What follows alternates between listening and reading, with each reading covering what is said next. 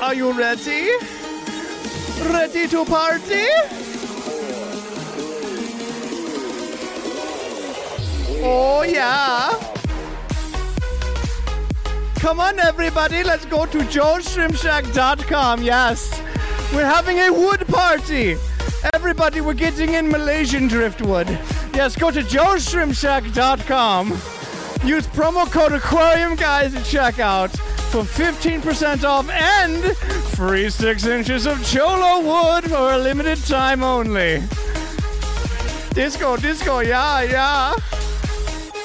Go on and party over to Joe's ShrimpShack.com where the real beats are.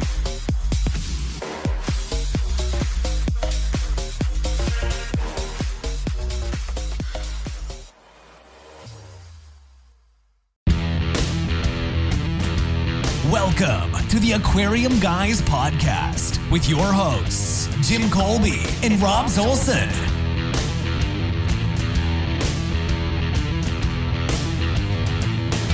All right, guys, welcome to the podcast. So this week, Jimmy got to pick what we're doing. So for those that don't know, I want to give you a little bit of background after we do introductions. I'm Rob Zolson. I'm Jim Colby. And I'm Adam Lashar. So to give you a little background on how this podcast works is, you know, you get to hear us giggle, you know, crack jokes, get all these wonderful guests. We are very blessed as a podcast. in Very we blessed. get. And you know, it's there's a lot of background work. It's not just, you know, hour, hour and a half that we sit on here bullshitting. It's a lot of work going in through editing. That's why we have Scrap the editor. Thanks, Scrap. Word. Thank No. you, Scrap. No problem. And the other part of it is the amount of effort and time it is to curate the content. Like for those that no matter what content you do, if you're a content creator, I want right now to reach back and pat your right shoulder because you deserve a pat on the shoulder. Content creation takes so much time and effort beyond just editing. Just coming up with the material is difficult, and playing phone tag with people for guests. So, uh, you, you want to know what we do? It's one and a half hours a week, and then you know times it by all the free time we can find to wrangle in content. So Jimmy got to pick it this week. I decided to help me out, relieve some pressure. I pulled it out of my butt. He, and it was a great topic in my opinion. So today we're going to be going over patio ponds. Oh, I was thinking it was going to be the first one I picked. Oh, licking frogs. Yeah. What frogs I give was you okay best with that one. I was good with that one, but he, Rob shot it down right sick away. Bastards. All right. What? Just licking frogs, the podcast. Toad licking. See, this is exactly what I'm talking about. The amount of time it takes to get stupid ideas like that What? kept out of the podcast alone is just all my time and effort. So excellent choice. So we're gonna dive into that in a bit, but if everybody wants to join these podcasts, we've been trying to do them on Mondays. Last two weeks, Jen went in the hospital. Now this week, my wife's car had an engine fire and blew up on hi- on the highway. Blew up, sir. So we're doing our best to do these Mondays at 7 Central. Come join us on Discord. Go to aquariumguyspodcast.com. You can come see listen to this live. This is the only way you can listen to it live right now until Spotify becomes a video thing. But uh, come join us. And Adam's got his camera on, and might, might we say, He's you look- mighty fly today. Oh, sir. you look. yeah. You, You got should- like that, like sexy ass five o'clock shadow, like you should be in some underwear commercial. You should take your shirt off and just show us your pecs. Right, and then Yeah, he's got like sexy off shades, No. like he owns a he owns stock in Dubai or something. He, he looks like that. Yeah, I go with Right. So now that we've uh, officially turned the brown guy red, uh, Jimmy, you got any news this week? You know, I am just uh, super stoked. I've got some new koi coming on Friday. New koi. I have some new koi coming, and they're going to hand pick them, and they're going to send them in for my pond, and and so I'm I'm super excited about that. And finally, I can evict my uh, four to five inch comets that were just in there as an experiment to see if they do okay. And now we've got some koi coming in from Ozark Goldfish out of Missouri. They offered to go out and hand pick them for me today, which they normally don't do, but they said because it's for you personally, we'll do it. And- Well, I mean, it, it is the Colby. I mean, you oh, you give what naked man wants. That's what yeah, exactly. So uh, my news is I got some new koi coming in. They're going into my pond. My pond's doing quite well. I, I bought a nice filter from Rob's, and we did some plumbing over there, and we're doing a little more plumbing before the fish show up. The garden around the pond is doing very well, and we got a couple inches of rain last night. And everything's looking pretty green around here, so pretty excited. What color are they? Are they are they those cow koi that like you like to call Uh, like? Uh, You'll have to wait and see. you're not going to tell. No, I'm not going to tell you. We're gonna have to have Ozark on the podcast so we can uh, Yes, I think we could probably talk. Have them give the your ordering secrets. Yeah, we actually Yes. could uh, talk to them. If, if you uh, you want some good quality goldfish out there, Ozark Goldfish do a wonderful job.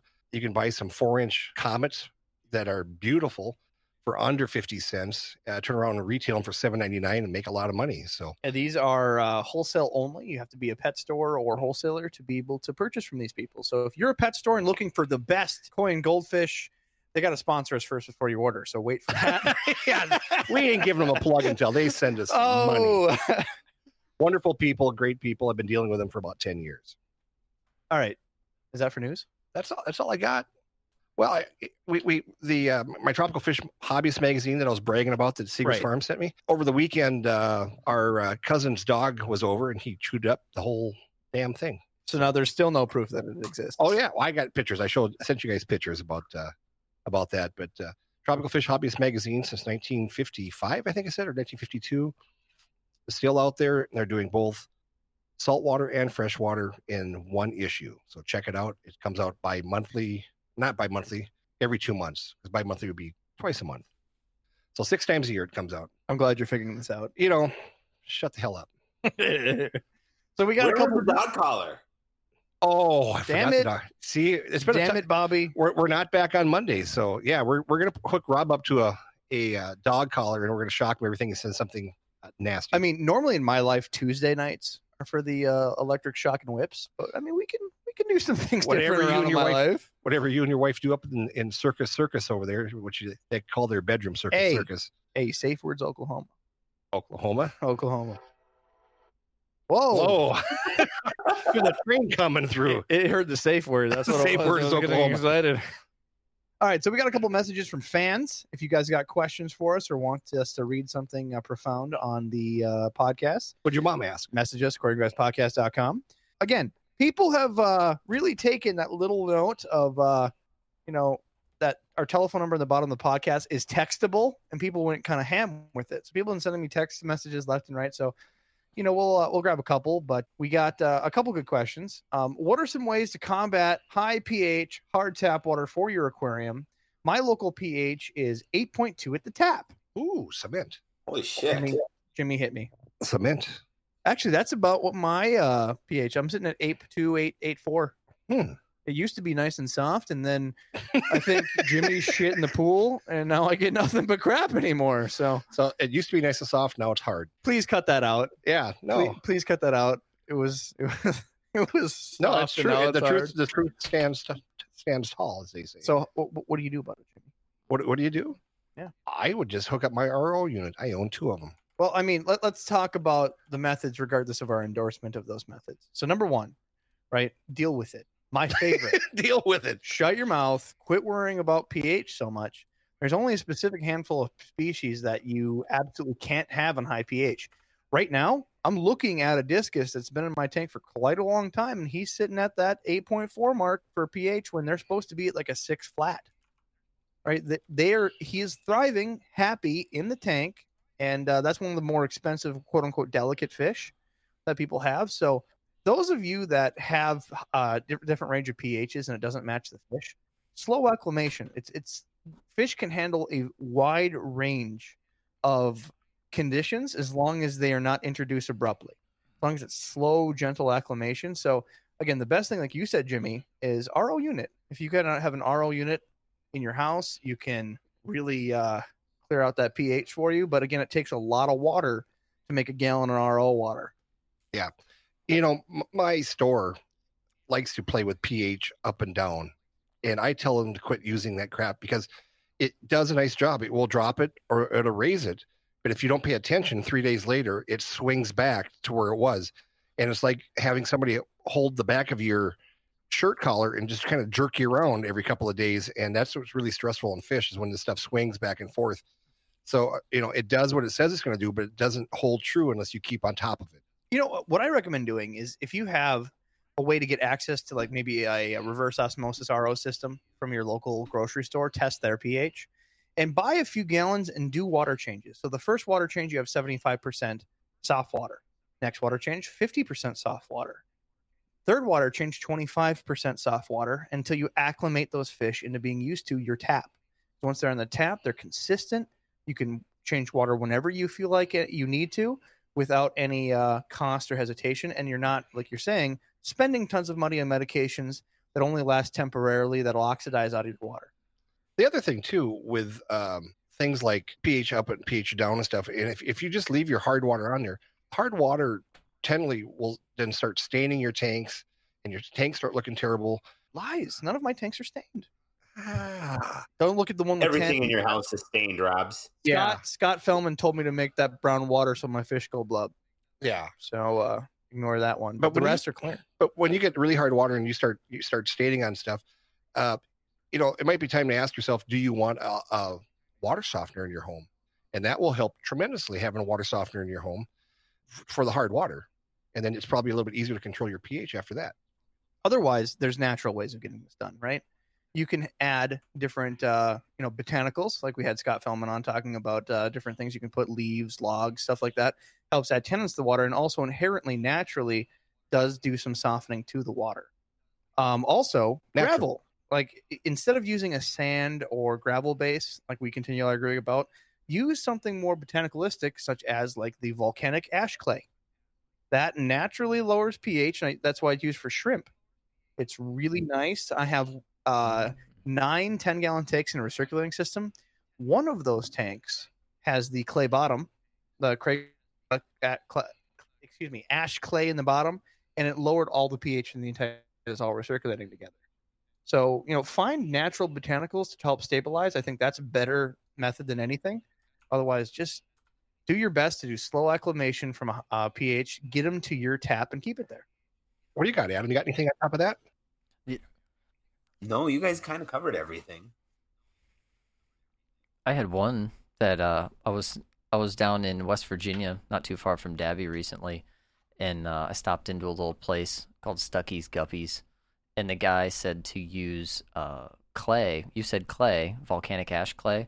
Well, he was talking about using potter's clay, and what you do is you roll little balls about pea size, about a handful of them or whatever to start with, and then put them in the sun, let them dry out, because clay is naturally acidic and it leaches into the water, brings Oh, it down. yeah. So that's something that I'm. I just, I just bought a, a twenty five dollar, like big block of clay because that's all you all I could buy at like a Joann or like one of my local stores, and uh, so now I've got this giant block of potter's clay, and I slicing bits off of it and rolling little balls and just little So, bit over You know, time. that's, that's a great idea. And it probably looks cooler than hell having little like decor, you know, decor that's not going to really crap out the tank either.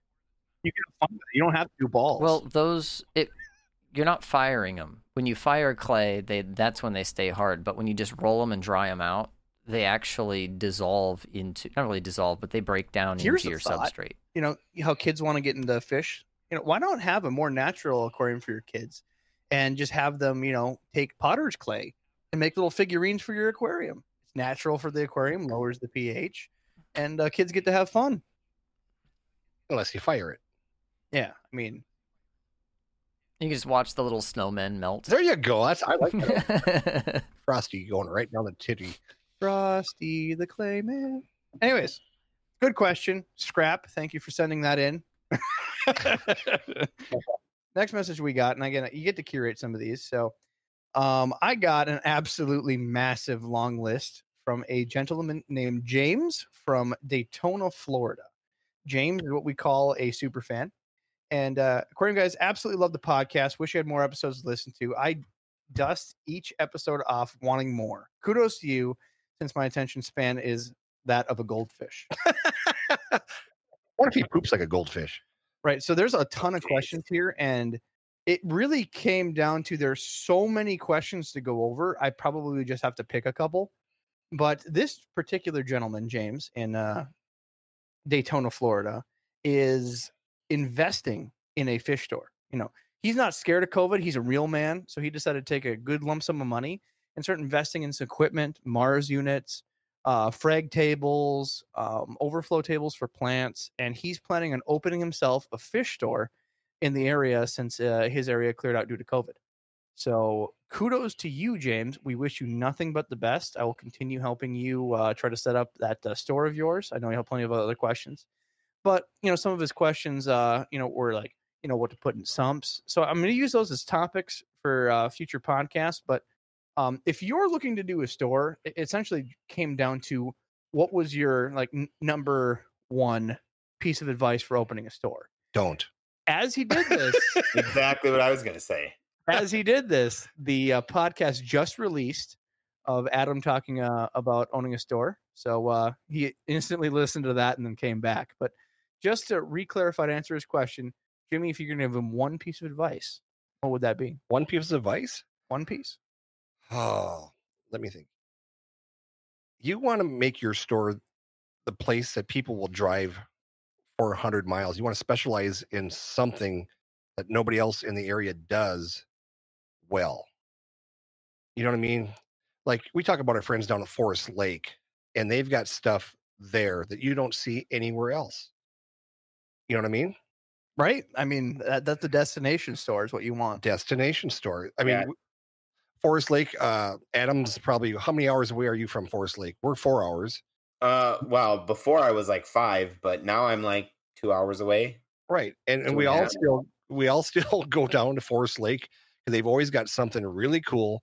They, they're the only place you're gonna go over and see that many uh, different kinds of rays, different sizes of rays. Um, they're really into uh, the fancy bettas now. They've got all kind, you know, they've got a lot of koi angelfish, a lot of orange angelfish that you don't see very often in a lot of stores and stuff. And there's something new every time I go there, and they do it very well. Shout out to uh, Chris and the boys down at uh, Forest Lake Pets. So, Adam, what is your one piece of advice for this gentleman that is investing so much into a pet store? focus on quality and and build up your reputation because um if you focus on quality and build up your reputation your reputation takes years and years to build but then it can like crap out in 30 seconds so try to bring in the quality stuff bring be become a destination store and then definitely you know st- you know have a set policy list of and trying to i mean there's always shades of gray with your policies but definitely have a steadfast reputation for quality and you know that type of stuff. That's where you're going to be good. There's breeders reptile people that i know that aren't really well known but you know that you know and fish people too and bird people too that i know that you know what you're going to get and they are they'll stick by their, your word and then there's these flash in the pan guys that come in they bring in something cool once or twice it they they sell it for big bucks it dies and then they just oh too bad deal with it and so people don't go to them and then they go well why did my store close six months later? It's stuff like that you gotta focus on it's very you go into it for the animals but it actually has more to do with people than animals if i were to say anything The uh, one of my biggest peeves when I walk into any of these local shops, and there's only a couple I'll go to because the the rodents and ferret. I love ferrets. My my niece has ferrets, but they make my allergies just go crazy.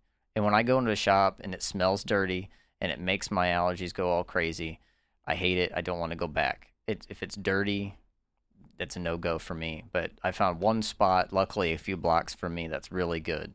And you know, keeping fish, no allergies, blah blah.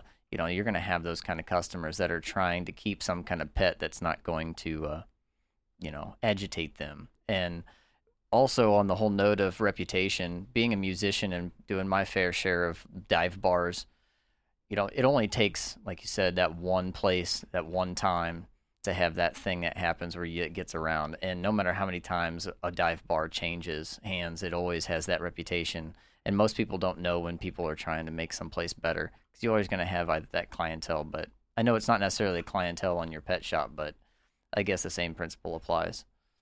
I mean, we have.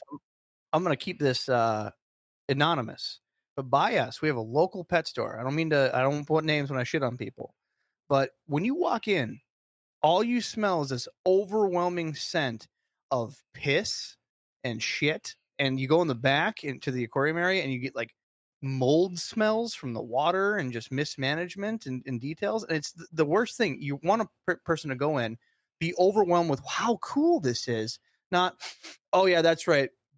That's why I don't have a pet. And then they walk out. Exactly.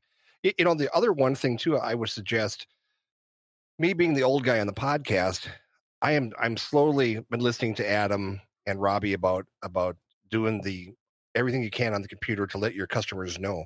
And our, our friends over in West Fargo um, have a nice little thing on Facebook, and they let people know when they have new shrimp in, and they'll go from having a thousand dollar Saturday afternoon to having a three thousand dollar Saturday afternoon just by sending it out on Facebook. So by using these tools that are basically free, you know you'll have your base of, of your 50 customers that spend a lot of money in your store and give them first shot give them a, a, an email or give them a shout out via the internet that you've got something in new and give them first crack at it and then a couple hours later then release it to the public have two different lists but uh, take care of those people that take care of you and uh, go on and make some money So we got uh, Jimmy gave us the uh, recommendation of uh, make it a destination sword. Adam said uh, make sure you have a quality up. Scrap said don't let it smell like piss and shit. I'm gonna go. I, I said before that no, the amount of time it takes. You're gonna have 90 plus hours individual weeks. It's too late. You've invested in it. You're gonna do it. So I'm gonna change mine to uh, instead keep it in your hands. Adam uh, even talked a little bit about um, not owning the location and having rent go up. Those uh, things that if you have can control the assets and you know your costs, if you succeed when you're renting, they're going to raise your rent. If you're not succeeding, they'll still raise your rent. it's uh, eliminate the variables as much as you can, especially in a high shrink business like fish, and uh, that's how you'll stay successful, especially in the early days. yeah the only thing you can control basically is your labor and uh, the weather that's the only two things you can control the weather and labor So, last thing before we start uh, talking about patio ponds is we have a question in live from Pitbulls and Platies. Says, Adam, what is your favorite brand of kombucha? You filthy hippie. I already said it. It's synergy. Synergy. I thought that you were just talking about some like horrible business pitch. No, no, no. It's synergy. It's awful. is it spelled s-i-n like sin I think S Y N. oh, okay Yeah, just like so it's know. It's it's good stuff. just like the marketing campaign. Probably. Anywho, so shout out to James. We'll hopefully see your store soon in uh, Dayton, Florida. All right, patio ponds, Jimmy. This is this is your uh your your your plateau here. not my Your plateau. platform. it was not Your my soapbox. you said come up with a goddamn good idea and that is a damn good idea. and you sir. didn't like licking toads so now we're going to talk about patio ponds I hate you that you actually did mention it because you know the amount of fans that I'm going to have There. texting me Mm-hmm. saying we want a toad licking episode. they they will get a toad licking episode if adam and i have to do it ourselves I'm- and leave you out of it I'm telling you right now that the only way we'll do a toad licking episode is if we have overwhelming response from people. And you- Otherwise, it ain't happening. and you know what i'm to go out and buy some toads and we're to sit here and just get joe wiggled I'm gonna feel like it's like a Joe Rogan podcast. Like, dude, have you tried DMT? Dude, lick this toe. Dude, lick the toad. Just lick the toad, man. lick a toad Lick a toad. Just do it you know uh, what i've been fascinated by other than licking toads god you are sucked tonight look the other way don't look at me anymore just make me laugh You want to suckle on my big toad? no i don't want to that's probably probably worse than a toad god you I said toad. yeah i'll give you toad Oh, All right, I'm man. looking away. I'm looking away. Patio ponds. You can do it. patio ponds. I think that patio ponds are something that I've been reading about for the number of years and never did until last summer. And I thought it was cool as heck. And I, I think that people really should try these things because you can do them for next to nothing. Uh, they don't have to be fancy, they don't have to be cute, but you can have great success. And we all know that the longer you leave these fish out in the ponds, uh, when you bring them back in the fall, if you live in a climate like ours, the more beautiful these things are.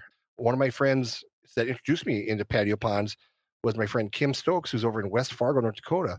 And he has a small pond and he filled it with red swordtails. And I'm just like, really you keep swordtails outside? He goes, I kept them outside till like the first of October. He said they did great. And he brought them in. They were three times the size of, of the the babies that he had that he kept in. He was doing a science fair experiment. He had he had thrown out like 30 um, small ones out into the pond and 30 into a 55 gallon tank to see which one he could grow faster. He was feeding um, some high end fish food at 40% protein inside. And then the fish outside, he goes, I ignored, you know, they, I'd throw some flake once in a while if I went by there. He said, but I basically ignored them. And the pond got scummy and it got dark. And then it would rain and overflow a little bit. And then come fall, he's looking in this pond which he's kind of forgot about. And he said it was the most beautiful swordtails that he's ever grown up. And they were three times the, three times the size. of the ones that he had in the house. And I I laughed at him, but then I stopped by his house and he was right. I've never seen such deep red velvet swordtails in all my life. It was gorgeous. And that's when I got the bug. So, for those that are listening, let's define a patio pond. Uh, there's two different styles here, so we can clear up confusion. A pond that is built into your patio underground is a pond that's in a patio. Fair? A patio pond is something that's traditionally done. It doesn't necessarily have to be, but is done above ground. It's in some sort of large vessel. Generally, you can use, I've seen people do 55 gallon drums. I've seen people do cheap water troughs. But generally, the patio ponds, because they're already so cheap to do, are done in de- decorative vessels, whether it's big decorative pots, made uh, built wood frames with uh, with a liner. Um, they're, they're very easily done and decorative.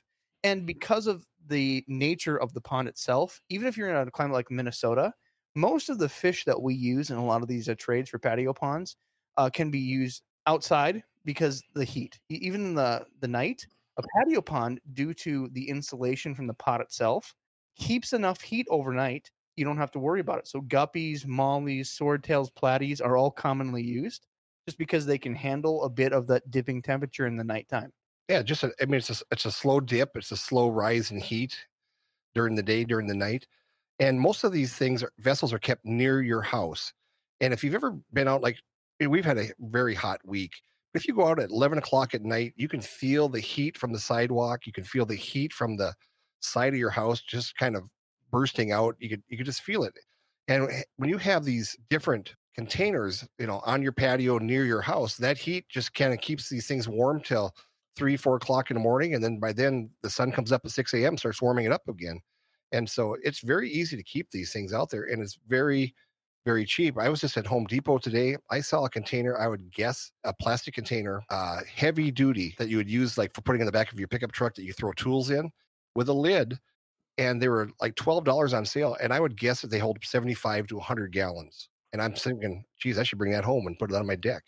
So for those who are listening, we want to um, explain essentially how to build these, which is very uh, up to interpretation, but also the climates these are these are in. These are not limited. So if you're in the 48 states, you can have a patio pond. It's just how long do you want to keep it out, and do you want to heat it over the winter? And we'll have some insulation. So when we talk about this, there is a climate zone map. I think it's IECC climate zone map, and everything's rated by numbers. So we're in the area that's seven basically uh god's forgotten us and we're this blistery horrible you know 40 50 below fahrenheit weather in minnesota and we're about the extreme as you get so if we can do it anybody in the, of the 48 can do it. Even uh, i know some people in alaska that do it. Um, the nights do not get down to where it's real risky in the summertime. In the spring and fall you have to uh, you know watch your weather. You're gonna have a frost you might have to put a heater in it. But uh, once w- winter's done these are already essentially potted uh, units, so you can put rollers on them, put them in your garage, or I've seen people just convert them to indoor patio pond. Yeah, bring them in your sunroom. I saw a really cool video last night on YouTube that somebody had a, and this was a, she called it a, a- patio pond, but it was just uh, right off the edge of her deck, and she had dug a pond, and I'm guessing looking at it was probably about a 200 gallon pond, and she had a piece, a sheet of plastic over it with a heater, and it was 21 below, and she went out with a jar and a net and collected guppies, and they were big and beautiful and I think she said the water was 55 degrees out there, and they were just fine because they had acclimated that. But because of that one particular one was in the ground, that ground really insulates very, very well. And just a small sheet of plastic over the top of it was keeping it warm enough for these guppies to survive, and it was 21 below. Let's go over what it takes to build a patio pond. Uh, as simple as possible. When I do this, it's a single pump, generally plumbed up to some piece of decoration, whether it's a pot or a piece of bamboo that you want to make it look like a fake spigot.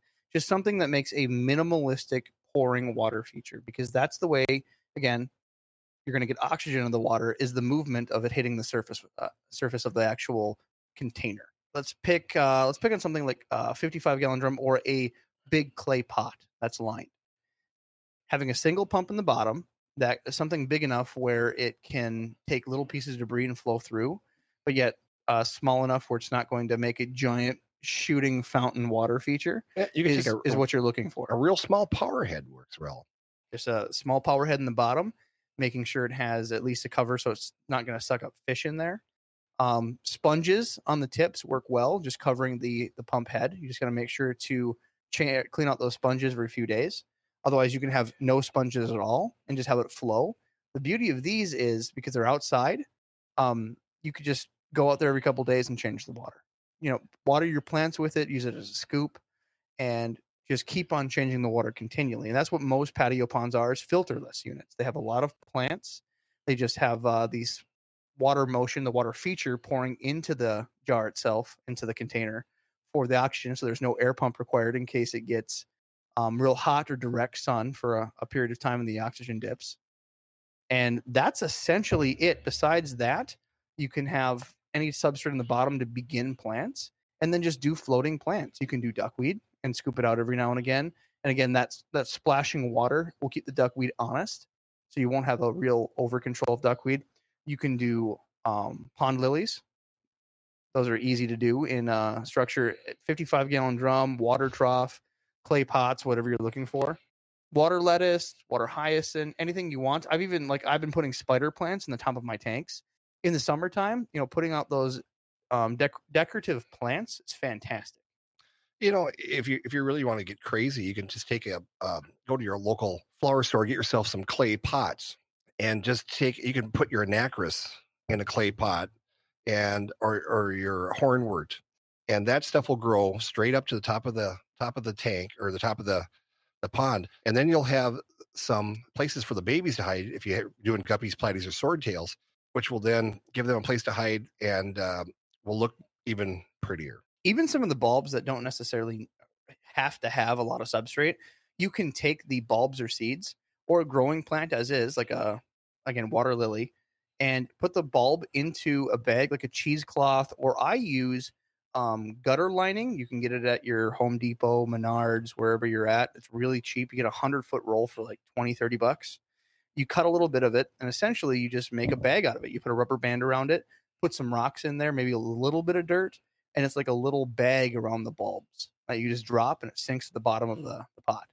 Makes it uh, easy peasy. and that's the beauty of, of these things is that they're they're not a lot of work the amount of satisfaction you're going to get from it when you go out there and you find yourself you've got 50 60 little baby fish and then watching them go from zero to adulthood in two months is incredible what what the problem is with these patio ponds is pretty soon you have one for the adults one for the babies and then you've got three four all of a sudden you got seven of them on your deck and people are going what the hell are you doing out there and I, I just think You say great. brewing moonshine and they have them walk away. That's right. I mean, last night, again, watching on YouTube, some guy had about 40 items out there alongside of his house, and he had everything from five gallon buckets, ice cream pails, big containers like you. I, I- I see them where people will buy them like at Target, and it's it's probably about two foot in diameter, two foot high, and it's got rope handles on it. I, I don't know what if for like for putting toys in or whatnot. And uh, he had those out there, and he had red platies in in one, he had blue platies in another, he had swordtails, he had all kinds of things out there.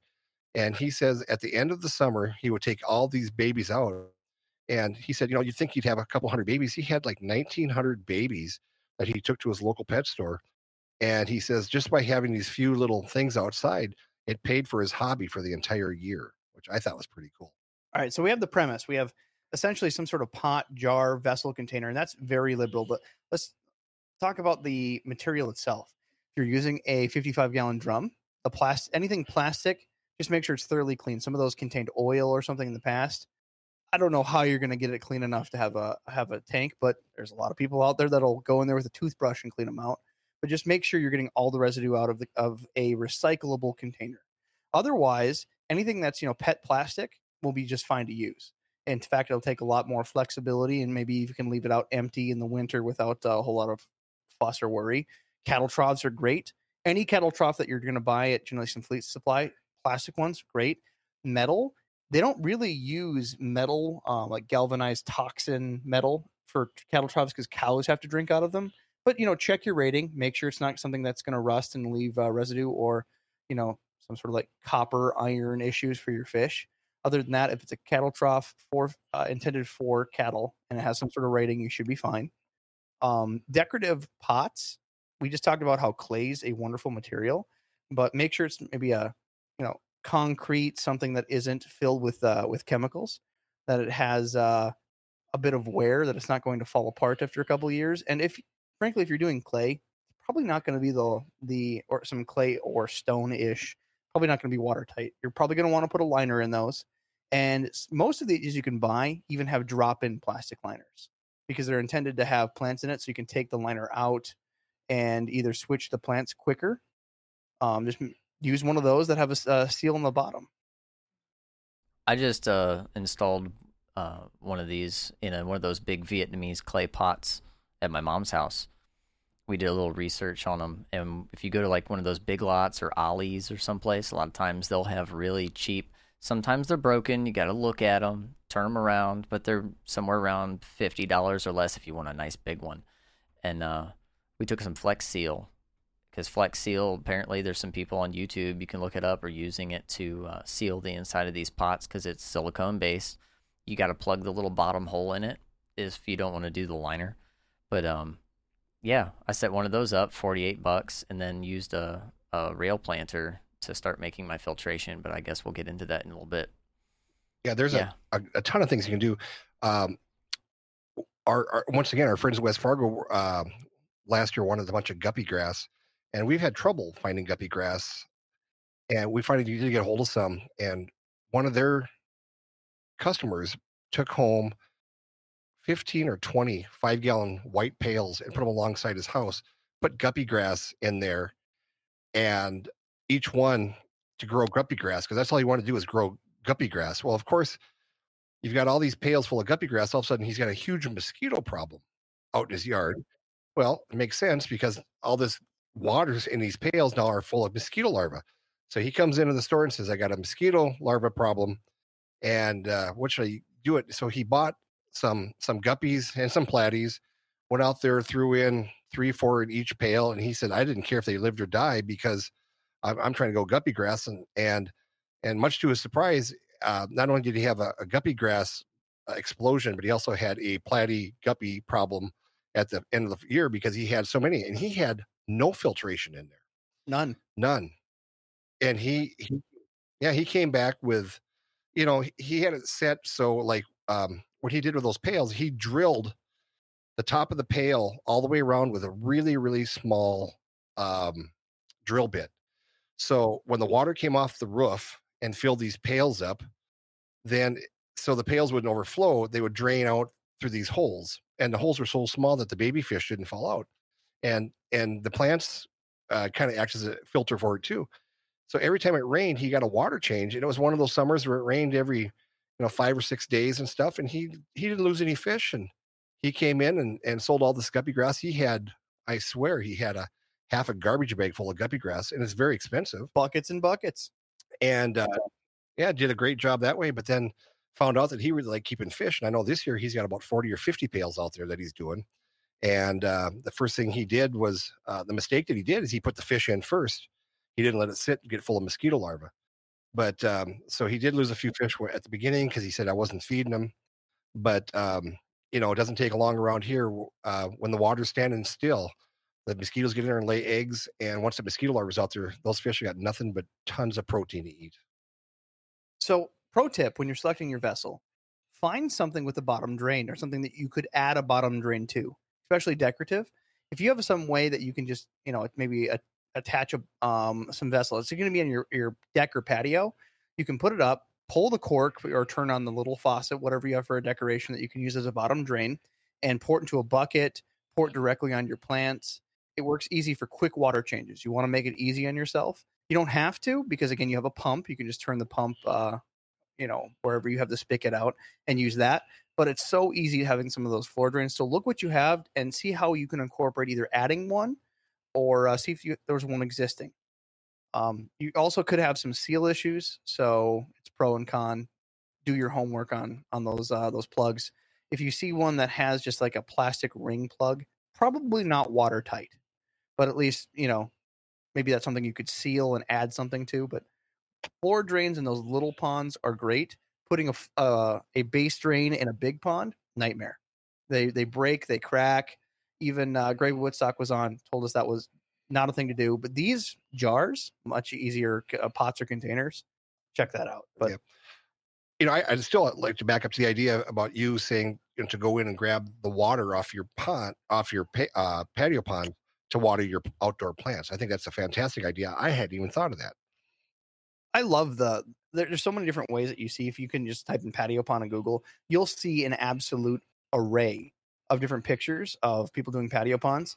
And I gotta say, my favorite is just that simple, you know, bamboo spigot. You can buy decorative bamboo from different craft stores. Be wary of that because it could have chemical on it. But if you get it from at least a natural place, it you can turn those little pieces of bamboo into a fake faucet. Just put the tube from the pump through the bamboo, and it trickles out the top. Well, it's not just for looks to make a little water ripple sound. You use that because you could just quickly grab a container, and that's now a faucet you fill a bucket with. It's super slick. It's useful and decorative. Yeah, and there again, if you get a, a real small power head that is rated for low flow, that is just the way to go. Or lo- some of these power heads too, you can adjust adjust the flow too. So uh, a power head is meant to be out, you know, underwater, and so as long as you've got it got it plugged into a uh, the right plug-in in, in your patio, you shouldn't have any problems. Heck yeah. Let's talk about some fish species to put in the uh, patio ponds. Piranha, Piranha, big piranha. just so you could, you know, dunk your bi- giblets in there and watch you get bit. No, Adam was telling Adam and I had a conversation earlier on today, and I said, "Have you ever tried a patio pond?" And he goes, "No." He said, "I have to worry about the kids." Well, you know what? One of the kids runs around with missing a finger. He'll tell the rest of the kids they'll keep their fingers out of the damn piranha. Or they named it Colby because it's going to put its fingers in there. No, he didn't name him Colby because of that. Adam's so quiet. Adam's just laughing. So, Adam, when we talked earlier, you're you're worried about the kids being in there. Well, yeah, because like kids like to throw rocks in there, and I was just worried about them messing with it and putting stuff in there that they shouldn't, like soap or whatever. Because kids will be kids, and I've got four of them, so that's you know that was my biggest concern. And I kind of live kind of out in the country, so I was worried about raccoons coming in there and messing with it. Yeah, But- I mean that that that is a dis- distinct possibility. We just talked to Dabney uh, the other night, and he lost all his koi to a family raccoon, and uh, Damn. he's very angry at raccoons right now. So, All right. So let, let's change off the beaten path. Instead of picking fish, we'll talk about protecting your, your patio pond. your patio pond. So whatever fish you have, uh, depending on the size of your patio pond, most mostly people can see the stuff on the top. They're not going to see very deep into it. They're going to see the fish come up, interact. They're going to be uh, surface activity because they think they're going to get fed. They're going to get trained. You're going to feed them all the time. They're going to eat bugs. They're going to be at the surface. But the moment a predator comes, where are they going to go in a patio pond? So you need to make yourself cover. And the best thing for raccoons is taking an old milk crate. Milk crates are um, plastic grade. They're safe. They don't bleed or leach into the water, and they have the perfect slots to let even large size fish go in and out of them. I have had great luck with using milk crates. But again, you have to have a pretty large patio pond to be able to incorporate a milk crate without having it take all your space. I'm I'm just going to do what what Dabney did. I'm going to have Dabney sit on my front porch with a shotgun, Yeah. and that'll take care of the raccoons. no, HBO will take it away. Too soon. So yeah, but y- you know when Adam first said you know he's concerned about the kids, first thing I thought in my head was safety because you know he's got one pretty young one. A small small child can easily fall headfirst into a five gallon pail of water and drown, and mm. we don't. No, serious. We don't-. Isn't that Yeah. true? It is true. Yeah, it's not funny. It's not funny at all, and, and we don't want that to happen. And so, I mean, you have to know the age of your children and that sort of thing. What you can do to keep them in or keep them out of the pond and stuff. So that's the first thing that came to my mind. I wasn't thinking that they're going to put Dawn soap in there, but I guess your kids are pretty freaking reckless. See, we're I'm teaching them to kill these Japanese beetles that are around my mm-hmm. house and eating all my plants. And so they know to put them in the soapy water, and I'm just afraid that they would put the soapy water in the tub and then throw the Japanese beetles in it. But the drowning thing was the other one.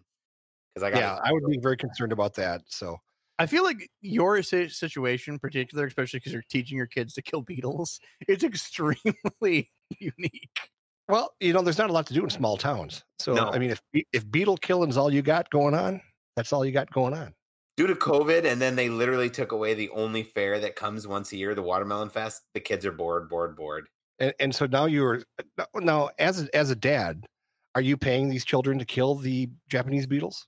Yes, but then they get dad tax. Let's explain everybody what dad tax is. You just take whatever you want back. That's how that works. It works for more for Halloween. You know, Halloween. where you know you take like all the good candy that you want, like Snickers and sweet tarts and stuff. Right. What kind of authoritarian crap is this? I'm Yeah. teaching them about government. Yeah, and and they get to keep the Mentos. Yep, You keep the Mentos and you keep the popcorn ball, and I'm taking the Snicker. pretty much. What's wrong with the popcorn ball? That's razor blades.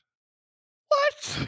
Yeah, haven't you ever heard this? Post-apocalyptic utopian hell do you live in? Well, when I used to, when I was growing up, when I was grow- back in the day, they used to give away. People would give you popcorn balls that, that were homemade, that were fantastic, and then in the bigger cities, they started putting razor blades or pins or needles in these things, and Yep. and uh, just being a holes.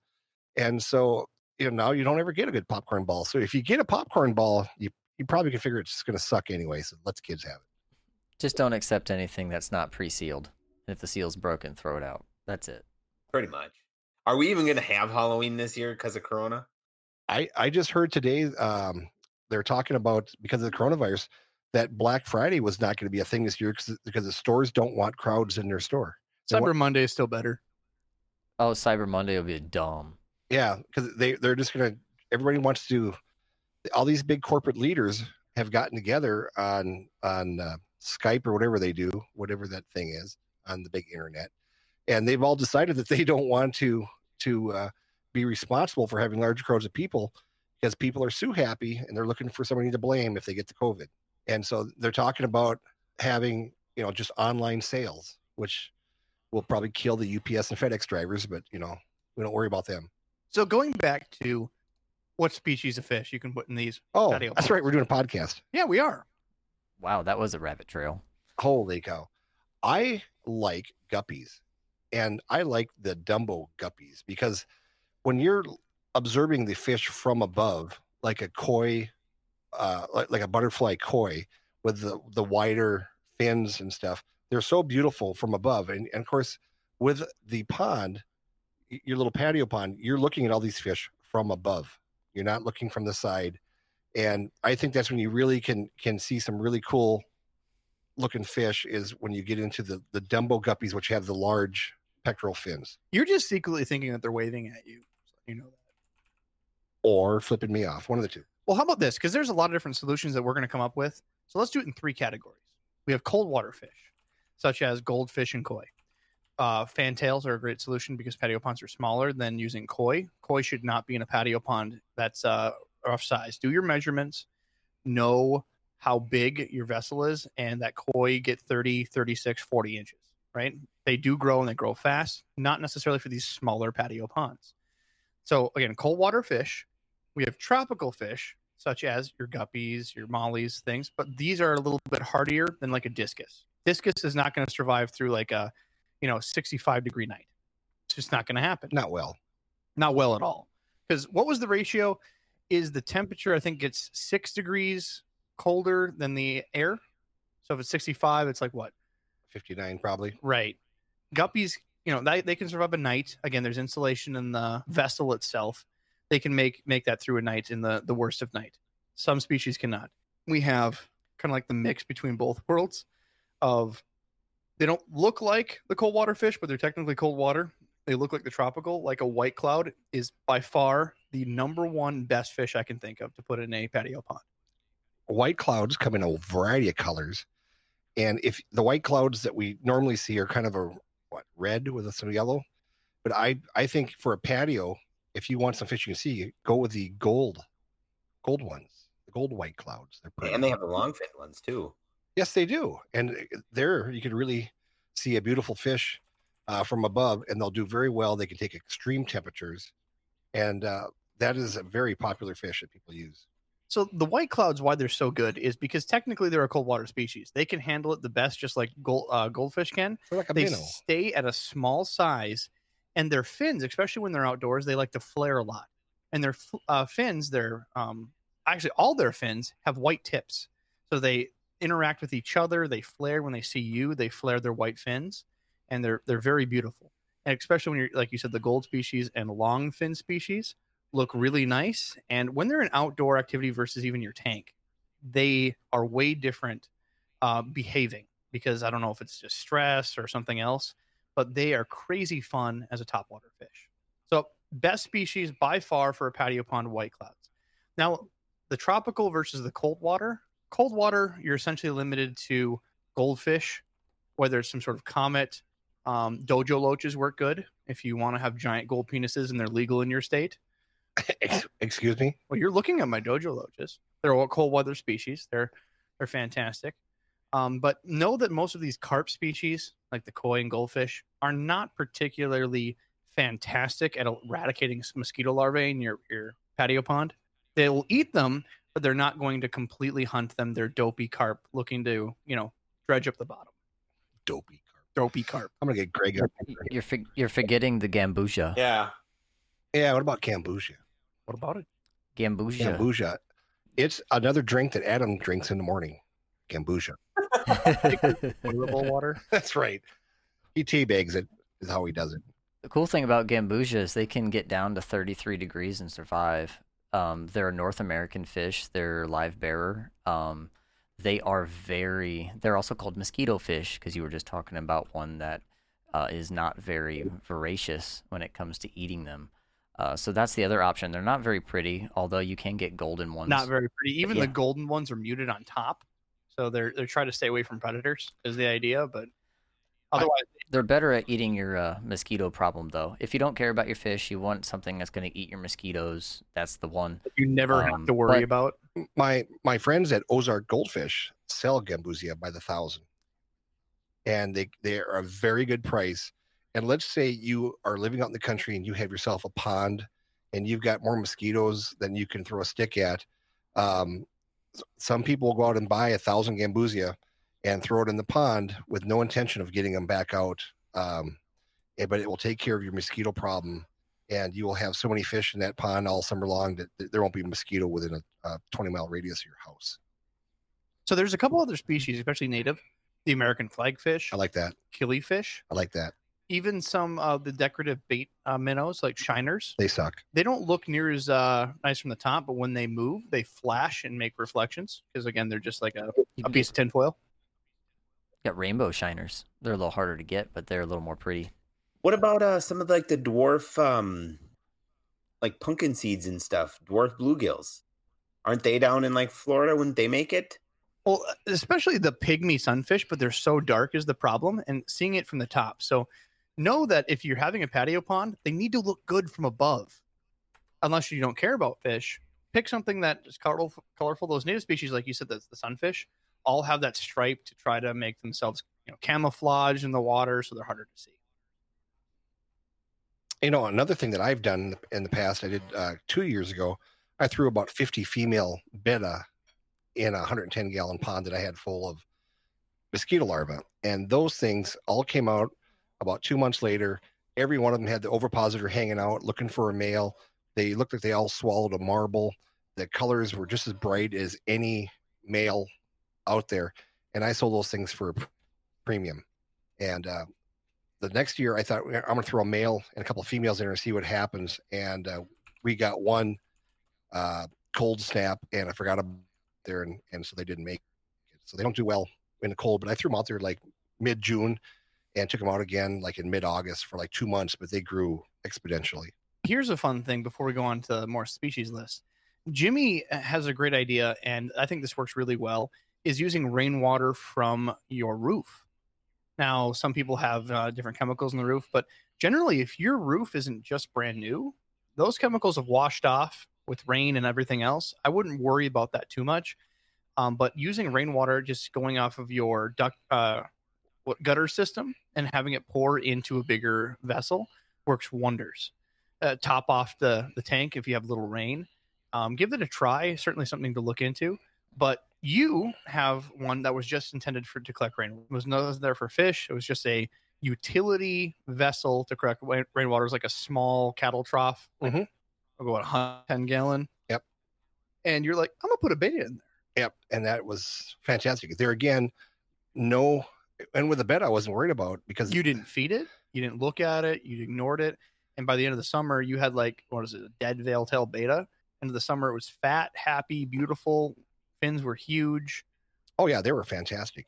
And the nice thing about those two is that they don't need any aeration, and so they're used to living. I don't want to say stagnant water, but um, they also can take some heat. And of course, this black uh, Rubbermaid 110 gallon horse trough um, gets pretty hot with the water when the sun hits it. It So- wasn't direct sun, but it definitely got sun. I definitely got sun. Yeah, and so it worked out fine. And uh, this year I didn't even set it up because we put the pond outside in front. I've been paying all my attention up there. Right. So certainly think about that as well. But no, bettas are a great uh, option. And then any of those like paradise fish, even some gouramis that can take more uh more abuse as far as heat goes. And know your area. Um, even if you're in Minnesota, as long as the nights, you know, get 65 ish, even down to 60, most of these species are just fine. So watch your climate. And as far as other fish, I throw common plecos in almost all of these things. They grow three times faster but they take a beating. I've had uh, common pleco actually all the way till cold fall, and I take them out with koi. Yep, and then and they, they're pretty lethargic by then, but they uh, you put them back into your aquarium and they slowly warm up and they do uh, do just fine. So as long as everything is gradual and temperature swings, which for the most part outside always is, unless you get some freak storm that brings in some really cold rain and chills everything up, you shouldn't have any problem. What about shrimp? That's what I want to try. I have not tried it. Has, have you guys tried it? I I'm learning because I've never done this before. So I'm just I have that's why I'm not saying much. I literally have never done this before. Could you put shrimp out there? The only thing I've done is Amano shrimp, and Amano shrimp by their nature default take a lot more abuse than like dwarf colorful shrimp. It'd be something to try, but you know, a lot of those shrimp are so expensive unless you go to joesshrimpshack.com and use our promo code 15% off aquarium guys at checkout. It's really expensive. that was good. really expensive to put those uh, shrimp in the, those containers. So, I mean, if you want to try it, send us a message. But look at it. Look at it this way. So if you've got a small container, let's throw ten blue velvet shrimp out there and see what happens. I mean, because they're gonna they're gonna go voracious after all this stuff that's growing on the side of that that little uh, container, and it's just ten shrimp. I mean, you're not throwing out 150 shrimp out there at, uh, a dollar a piece or whatever you're paying for them. I mean, I would just try some red cherry shrimp maybe the first time and see where it goes from there. So I think it would be uh, a great thing to try. And you know what? I'm going to try it before the summer's over, and I'll give you a report in September. Wonderful. That's good to know. We've talked about the vessel. We've talked about the fish. We've haven't talked much about locations. Where are you going to put these patio pond? Put it on your deck. Put it on your patio. The reason those work so well, you're looking for something that's called half sun, meaning maybe it's all sun in the morning, afternoon, and takes a rest. Um, you don't want hard shade all the time because then you have a temperature issue. You're not getting enough heat to sustain the fish. You're not uh, getting a light for a lot of these hard light soaking plants. Lilies want it all day. Half the day is is about their limit. You will have some wilting problems, and when they those types of plants wilt, they shit out and leave uh, pieces all over the or all over the pond. And the other thing too about having them on your patio is that you're going to be out there every day in the summer. I mean, we have dogs, so we're constantly letting the dogs outside. We're constantly out on the deck doing something. We have plants out there that we're watering, and so it just becomes another item that you're kind of keeping an eye on every day. And so you'll notice uh, very quickly that when these fish start getting too cold and they they become motionless and stuff, that will probably signal for you to bring them inside and and warm them up. I'll tell you a quick little story about um, my first year that I lived over here. Uh, Rob and I are neighbors, and I, I live basically just kind of like a block over. And I bought, um, I put an aquarium outside, thinking that would be good enough for a patio pond. And as it was just an old crappy aquarium that I had. I put it out there, and um, I made the mistake. I, I used a regular air pump and an air stone and a sponge filter, and I put my air pump underneath a clay pot, and I plugged the hole of the clay pot so uh, it wouldn't get wet. Because my concern was when it rained on an actual air pump that it was of course going to short out. And what happened is because I had a clay pot on top of the um, on top of the air I'm sorry, you're you're trying to keep a straight face. People are messaging us on uh, Discord right now, yeah, and they're making fun of you. making fun of me again. And, and anyway, my, my pump burnt out because it got too dang hot. so that was a mistake I made. You know, it cost me a twelve dollar pump or whatever. But um, another way that I'm doing it this next time is I have a a big pump downstairs. I'm just going to run an air line through the wall and put the air line uh, through the wall and leave it there permanently, and uh, then just turn it off come come winter from inside. easy peasy. But yeah, locations we mentioned before. Thinking about using uh, water gutters, but mine is it's got to be easy. Most of these uh, ponds that you have aren't going to have filters, and you're not going to want to deal with it. You're going to want to use the water changing methods. You're going to have to leave the bacteria in there and continually change water. You walk by, you uh, put the garden hose in the bottom and just turn it on. Let it run over. Either that or use that uh, spout at the bottom. Or if you're really smart, you just use that little bamboo faucet you made, you turn it to the right, and it pours directly into your flowers. And if you're in an apartment building, it goes down onto your neighbor's deck. Even better. Yeah. I literally had a guy that was in an apartment building. He had uh, fish tanks, and it's like, "Oh, dude, let's do a water change." And he grabs his hose and just sticks it out uh, his window, and it really just dumps all over this guy's air conditioner. I mean, the air conditioner takes rain, but can you imagine being that guy just sitting there eating dinner and suddenly just water explodes on your air conditioner and window? I, I I talked about it. It's a rental. It's a rental, We don't care. but no, I keep it easy on yourself. Keep it by a garden hose. You were saying? I heard of a story of a guy put a putting a hundred gallon fish tank outside on his balcony, Ooh. and then he filled it up. And as he finished topping it off, it the supports for the balcony gave way, and it took out every balcony for like five. Oh my god. Wee! I hope nobody was downstairs barbecuing. Yeah, No. do your weight requirements. Let do some homework on that. Don't take out your neighbor's patio. Oh my God. A hundred was it a hundred gallon tank you said? It was like a hundred gallon tank. It was this massive tank, and there he's like, yeah. So my buddy was filling it on his patio, and I'm like, why? Well, it wouldn't fit in his in his apartment, and I'm like, but why was he outside with it? And he literally goes, yeah, filled it to the top and crashed down everything, took out everything below it. Wait.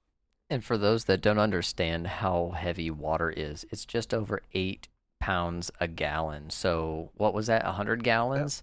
That's got to be Eight hundred or pounds. something like that. Eight hundred 900, 900 pounds. about 900 pounds. Plus, plus you're, you're standing there and you're 200 pounds. Yeah, so you're looking at a thousand pounds. And plus, you're, if, if the guy is out there standing there and he's got his barbecue grill next to his 10 speed bicycle, next to his uh, curtain with the dogs playing poker, you know, it's a lot of weight out there. Yeah, the guy's char grill's got nothing. He, he- you know, it's done. Your barbecue's over. Fourth of July is over. I love it. I would love to have seen the uh, insurance for that one. Uh huh. Stupid is what stupid does. Use common sense when putting your your patio you- pond out there. Yeah. Yeah, just know where you're putting stuff. Yeah, what know what's underneath of it. If your uh if your deck needs a couple uh couple of supports or whatever replaced or whatever, it's been there for a while and it's a little got a little give in it. Just know what you're uh Yeah. If you jump on your you deck use and the whole house shakes, you might want to reconsider putting a pond out. Now, again, if you're doing these patio ponds and you don't want to do plants, think again. Like you're not going to have near the results. You're not going to have near the, um, you're near the luck really without plants because it, it's again, there's not a whole lot of filtration. Even if you can put filtration, it's not great in a patio pond environment. And you need cover for your fish, and you need something to combat algae. It's outside, and if you're doing it right, it's half sun. You're going to have algae If you start right with those top water plants, you are slowing green water to ever uh, happen. You're giving your uh, fish a place to hide. There's so many reasons to just, even if you have just duckweed, just something simple, guppy grass in your environment. But the top water plants are the best. And, you know, we've mentioned a couple of plants, but m- my favorite that I've seen people do is irises. Irises are a semi aquatic species. No one really understands this. They I love that song. you know, grandma has these Iris. perennials by Goo Goo Dolls. I know. Let's play that right here. If you insist. And I don't want No, not you. Sorry. Please edit him out. No, no, we want to No hear karaoke right here. time? No. it's going to be stuck in my head now. How dare you? Yeah. Anyways, grandma has these irises. They're perennial, uh, perennials, but they're semi-aquatic. You can literally throw irises where there are cattails.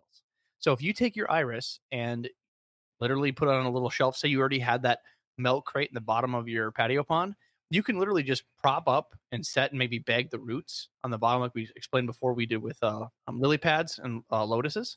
Do the same with that. And as long as around uh, 50, 40% is exposed on top, they will explode and look beautiful and bloom in your patio pond. So give that a go. What other plants do you recommend, Jimmy? you know anything that grows quickly like the anacharis i still think uh, for the money it's cheap it's easy um, but i still love the bulb plants the apon bulb plants they do well outside um, I, I still want to try uh, the plant we always talk about the lace lace plant i think it would do well outside if it had direct sunlight but i could be wrong but um, I, I just think any plant out there, duckweed, which is nice about duckweed, is it, when it gets to be too much, you take a handful and you throw it out in your yard, it dries up and it dies. You don't have to worry about it. But if you have a lot of goldfish, they love duckweed, they eat duckweed, you can feed it to them.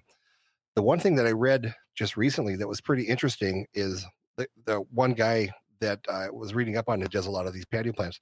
He made a small cover for each one of his patio ponds, and he had about 12 or 13 of them, I think he went to like a Walmart or Hobby Lobby and they sell these sheets of 30, I can't remember, it was like three millimeter thick plastic, but the sheets are four foot on a roll. And so you can go in there and get any length that you want.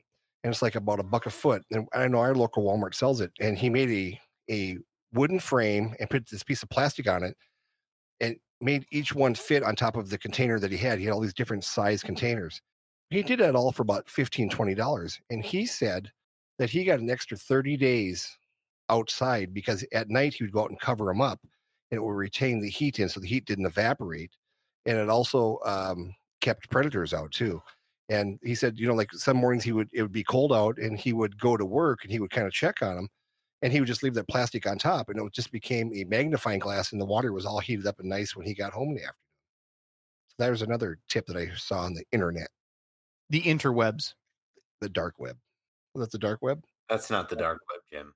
That's the dark. I don't know what the dark web is. You guys will have to explain it. That's me where you get arowana illegally. arowana. Yeah. Really? You can only get. Oh. Had the, uh, was it the dragon behind the glass? Oh, that's right. wait, forgot wait, about wait.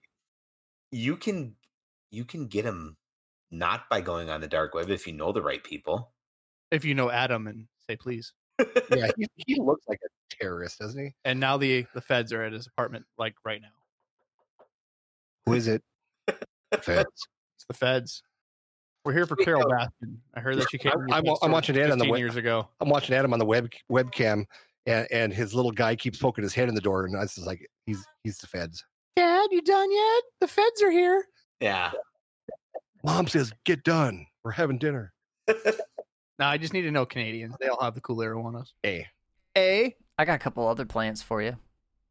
do it. So there's uh, moneywort, which comes in a couple different varieties. You have your uh, there's a gold and there's a green, also called creeping jenny. You can find creeping jenny at um, places like Home Depot or whatever.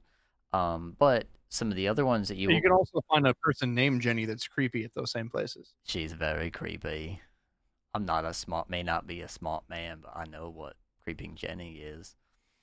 But anyway, you, Jenny. Continue.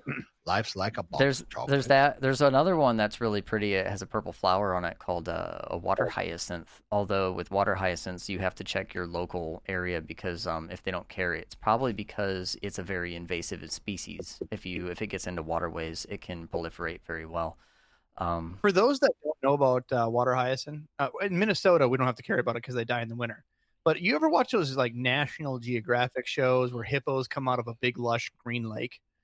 That's water hyacinth on top. mhm. hippos. Aren't they toxic? hippos? Oh, hippos will kill you. I Yeah, think that Yeah, but you- hyacinth, like it's it has something to deter, but uh, hippos don't give a damn. No, the cool thing about the water hyacinths though is they have kind of like that lily pad effect. So if you're looking to give some extra shade to your um, fish or whatever, they have a nice big flat leaf. Um, I heard they're, they're kind of difficult to get to blossom, but maybe maybe no, not. not at all. No, The more if you have them in direct sun, they'll blossom. If you have them in fifty percent sun, they will, but it'll take a little bit longer. It's not it's not about if they will or not. It's just going to take a little bit more time. awesome. I stand corrected. Actual bamboo. I mean, we talked about the bamboo to make a faucet like dead bamboo, but real bamboo works great as well. Really, I did not know that. Well, you put them in the back of like hang on the back filters. Yep. Same thing for uh you know dec- decorative pond. Lilies are another one. And I heard uh, elephant ear, but though elephant ear is one I think you have to transfer. I'm not sure exactly how you would do that one. I have elephant ear this year out of my garden, and it's my first year ever. And I'll, I'll give you a, uh, what I know about elephant ears thus far. It um, elephant ears come in a bulb that you plant, and up here in the Northland, you have to take the bulb out every year and then store it in peat moss. Yeah, we have to do that too in Ohio. And anyway, I, I planted five, and three of mine came up. They are the most beautiful, large, you know, leafy thing that I've ever planted. But it takes um, three and a half to four weeks for it to throw roots down before it even start growing. And so uh, you, you have to wait till the ground is a certain temperature, then you put it in, then you wait for um, three to four weeks, and then it starts coming up. And I kind of forgot about them that I planted them there. I put little flags and I put mulch in. And I had a three inches of mulch on top, and and it it pushed through the mulch very easily. And all of a sudden now they're shooting runners. They've only been up for about a week and a half, and they're already 10, 12 inches high. And if you can put them in a in a pond situation, I'm going to figure out how to do it. I found an article. I'll post it in the uh, live chat. That'd be cool because that I think they're the coolest plants, and I'm excited about being able to. I'm one of these guys now that I'm really into plants in my yard, but I just want to put in perennials because I'm tired of buying plants every year. And again, today we bought a bunch of plants again over at Home Depot, and um, I just think it adds so much to a water garden. It's unbelievable. Now, I don't know what you guys uh, have at your Home Depot locally, but ours don't doesn't really carry a lot of aquatic plants necessarily. We have to go down to like a greenhouse, so that might be um, a better option because you'll find a better variety even. Yeah. Generally, we sell like bulbs, and it's just only like for like 30 days in the early spring before you want to, and then they disappear. Yeah, I was gonna say in our local Menards they sell like water lilies uh, bulbs, and I've had pretty poor luck with them. I've tried them. Um, people like Seegers Farms sell the hardy hardy water lilies. A lot of the local garden water centers will have that stuff. If you go to any of your pet stores, you probably can ask them to order in these certain things because a lot of people do carry them. Just as that, it's very hard to display like water lilies in a pet store. They have to have certain, uh, maybe like overflow tables. Maybe they already have something to hold koi they can put it on, but then it covers up their koi. It's just difficult it's just difficult to, and you don't make a lot of money on water lilies and stuff, but you can pick them up for 12, 15 dollars a piece. And uh, if you take them um, into your house, you can keep them till next year and they'll, they'll sprout up again. So now let's talk about winter care. So starting the fall, leaves fall in, you're going to get debris in your patio pond, your jar. You know, try to put them away from the trees if you can't help it. So be it. It just added good tenants to the water, but you may clog a pump. Just keep watching for water flow. Even so, in the winter because the, the, colder the water gets, the more oxygen it holds.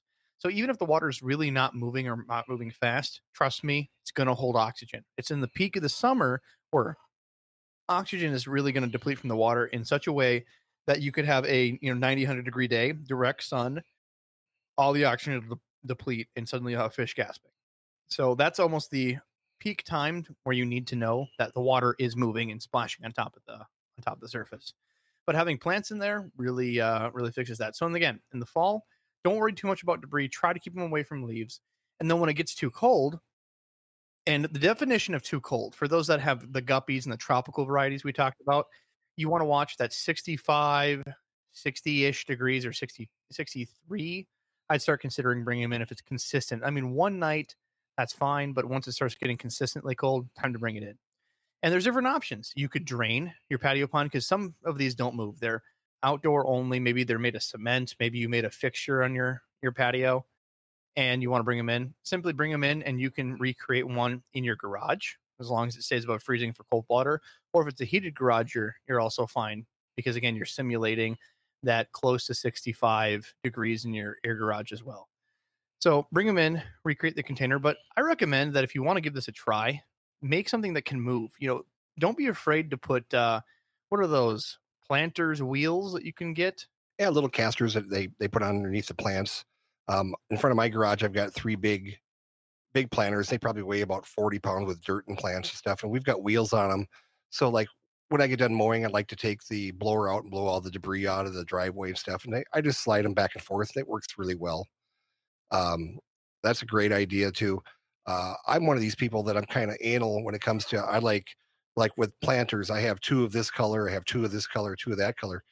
But when if you're doing a lot of patio, if you get so into this thing, which a lot of people have when I look on the internet, something you might want to consider is it, finding the exact uh, large container that you like and buying 10 of them and make sure that they're stackable. So when it comes to the fall, you can take all 10 of them down, maybe keep two in your sunroom and stack them up in your in your garage. They only take up 2 square feet, put them up in the uh, up in the rack and next year you're ready to go already again. I like that idea that that you can tear these things down. They don't take up a lot of room in your garage. And next um, next spring, easy peasy, you pick them out, you plop them right where you had them before, and start over again. So one of the methods that I saw someone do, they did this for a pond and uh, big pond and a patio pond, is they went to a old dairy farmer and they found ice a old milk reservoir. It's a stainless steel, you know, food grade because it held milk, and they just essentially popped the top off and it was just like the 50% um, container underneath. So it looked like a, a half a barrel almost on a frame. And on the front, it's got a drain spot so you can just unscrew it.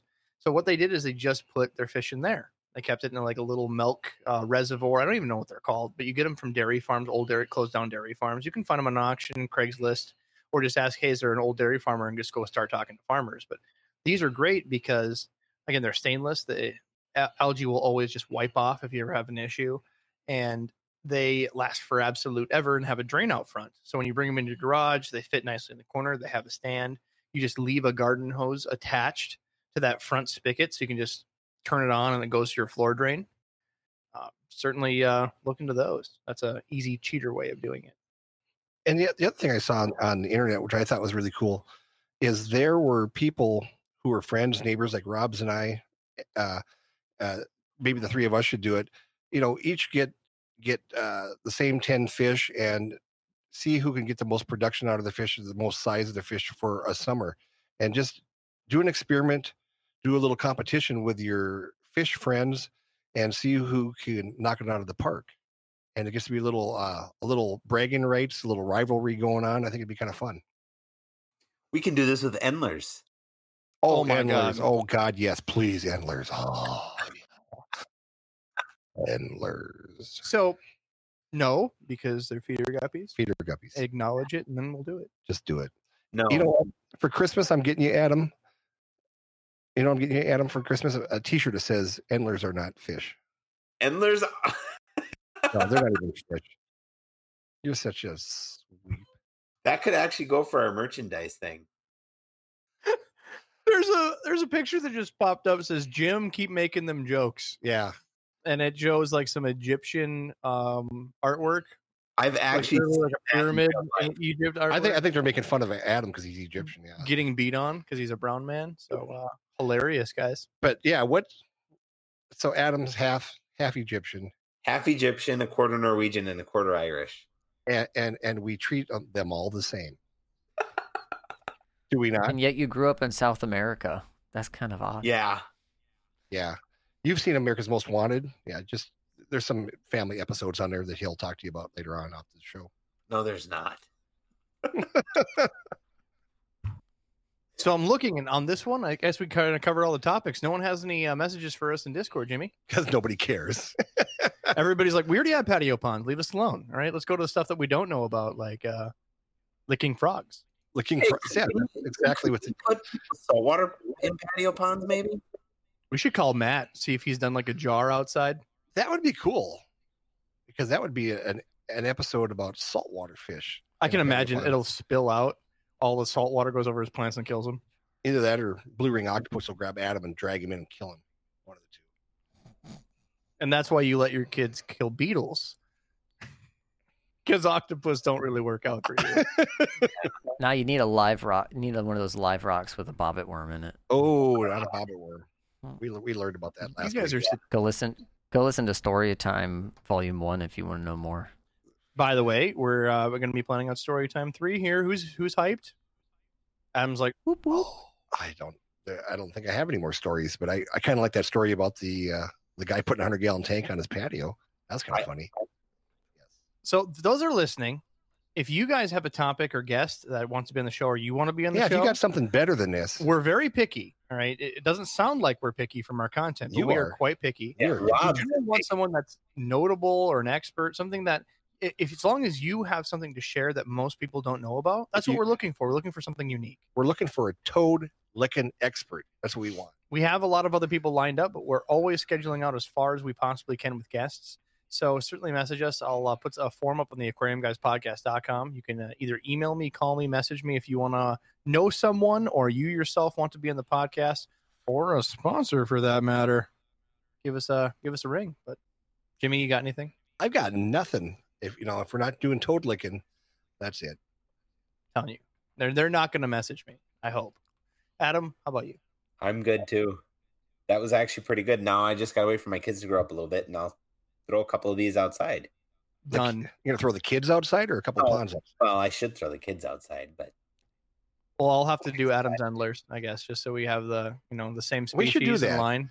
We should do that because because Dabney now has a few of, of Adam's endlers down in Yeah, West Dabby's Virginia. got him. He's got a he's got a trio, and he's been feeding angelfish Oh. babies. No, I actually talked to him the other night, and he's got endlers going pretty well. He said, and I I tried to Adam's just hanging his head on camera right now. Yeah, I was trying to explain. I was trying to explain to Dabney that that endlers aren't really fish; that they're just mosquito larvae. But he had no.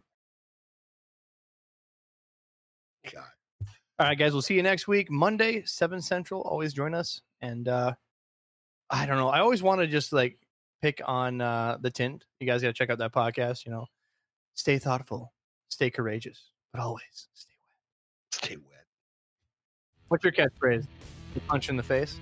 My my catchphrase: I'm gonna punch you in the throat. I haven't I haven't thrown it out there lately. 'cause you guys have been pretty well behaved. Right, you just want to electroshock me like a dungeon But it's gonna happen. don't forget the shocker for next week. Yes, I have got one for a large dog, which will go around his neck, All right, I'm leaving, guys. and I've got one with a Cue small the music. dog, Scrap. which you can put right around his. Bye. Thanks, guys, for listening to the podcast. Please go to your favorite place where podcasts are found, whether it be Spotify, iTunes, Stitcher, wherever they can be found. Like, subscribe, and make sure you get push notifications directly to your phone so you don't miss great content like this. I never knew that a Minnesota accent could be so sexy until I heard Adam's voice. Go fuck yourself, don't you know? That's my boy. Don't you know?